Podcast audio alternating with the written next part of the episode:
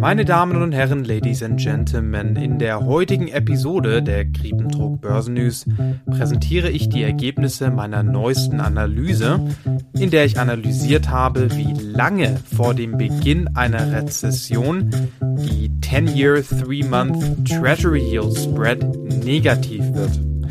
Beachtet, dass ich in diesem Podcast lediglich die Resultate meiner Analysen präsentiere. Für die volle Analyse könnt ihr gerne meine Website besuchen. Link zu meiner Website findet ihr in den Show Notes. Lange Rede, kurzer Sinn. Gleich geht es los und viel Spaß.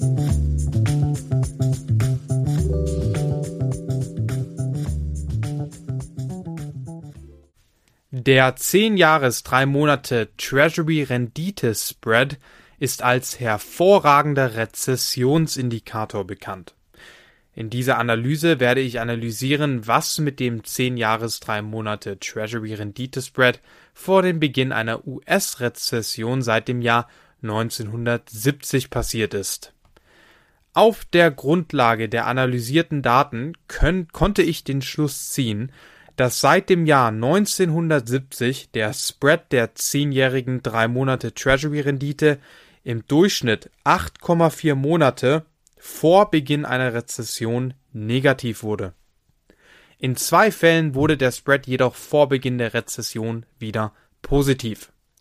Heute werde ich analysieren, wie wahrscheinlich es ist, dass eine Rezession folgt, wenn der oder sobald der 10 Jahres 3 Monate Treasury Yield Spread negativ wird. Die Resultate dieser Analyse werde ich dann morgen präsentieren. Und das war's auch schon mit der heutigen Analyse der Kriependruck Börsennews. Im Laufe des Tages wird noch eine zweite Analyse folgen, da die heutige Präsentation natürlich relativ kurz war. Um 22.30 Uhr gibt es dann wie immer den Clo die Closing Bell Episode für heute. In dieser Episode werde ich dann den Handelstag in ein paar Wörtern zusammenfassen. Bis heute Abend und auf Wiederhören.